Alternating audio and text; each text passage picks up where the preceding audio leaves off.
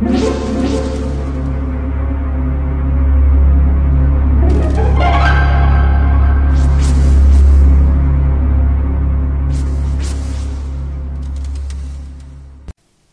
家好，我是小依依，欢迎收听一分钟破案。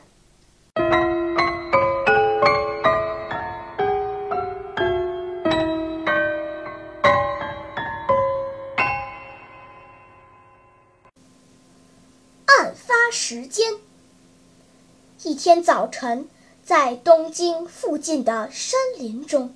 发现一具被人用绳子勒死的女尸，该女子是一家公司的经理。据初步推断，凶案发生在三天前的夜间零点左右。通过侦查，刑警发现了一名叫黑田高木的人欠被害人一笔巨款。他很有作案嫌疑，于是刑警盘问黑田高木三天前夜间零点左右在哪里。黑田高木答道：“在从东京港发出驶往鹿儿岛的赤日五号轮船上。如果是深夜零点左右，我正在一等舱睡觉。”船应该是通过纪伊半岛海域的。赤日五号是一艘车辆渡轮，从东京起航，直到鹿儿岛，中途一站不停，所以我不会去京都杀女经理的。后经核实，一切正如黑田高木所言。赤日五号的逝者也清楚地记得黑田高木是住一等舱的乘客，但当刑警看到那艘停靠在码头上的赤日五号轮船时，马上识破了黑田高木的诡计。即使航行时黑田高木在船上，他也是能杀人的。你知道？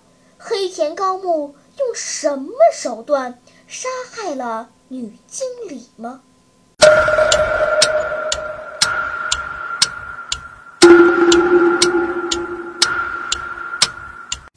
你想出答案了吗？现在是拨开云雾探寻真相的时刻。原来。黑田高木乘的赤日五号轮船是艘车辆渡轮，也就是运送汽车的船。他让被害人吞服了安眠药熟睡后，将它藏在车的后备箱中，再连人带车带到船上。深夜零点左右，黑田高木悄悄溜进装着汽车的船舱。用绳子勒死在车后备箱中昏睡的被害人。当赤日五号轮船驶进鹿儿岛时，他拉着尸体开车上岸，并把尸体扔在山林中。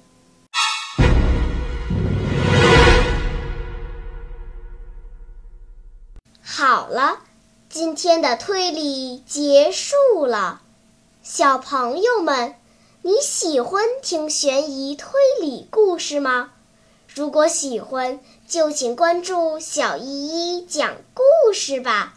在喜马拉雅 FM 上，我将为你呈现更多谜一样的故事。